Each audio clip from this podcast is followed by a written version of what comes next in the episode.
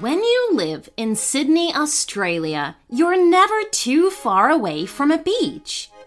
Which was just the way Adam and his sister Hazel liked it.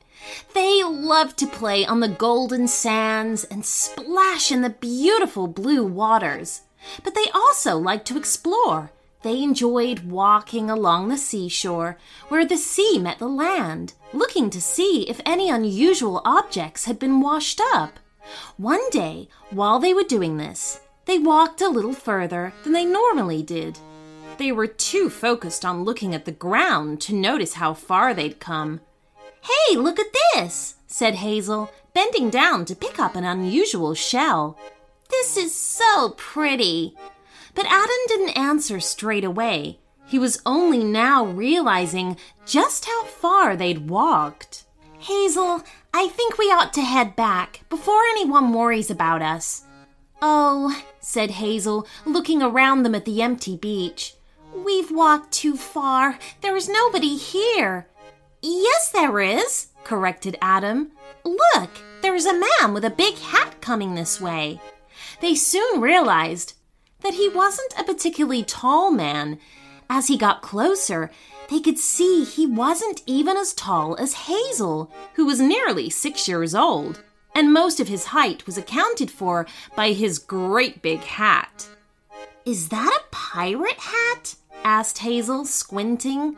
It sure looks like one, admitted Adam. He could make out a skull and crossbones stitched on it. Ahoy there, said the little figure. Lovely day for a bit of beach combing, isn't it? See here, I've found a bottle with a message inside it. He held up the bottle and gave it a wiggle so Adam and Hazel could see. To subscribe to our premium channel, just visit our website at shortstoriesforkidspodcast.com, and there you can join up and listen to ad free bonus stories every week. I have something super exciting to announce to you all. Behind the scenes, we've been working on a very special book, which is full of stories that I have read out on the show.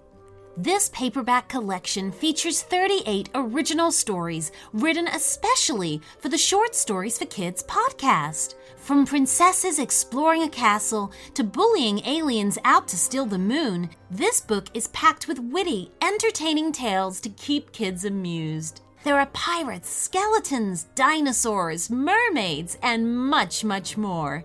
Discover for yourself just why Short Stories for Kids is enjoyed by so many children all over the world. Available on Amazon, the link is in the show notes.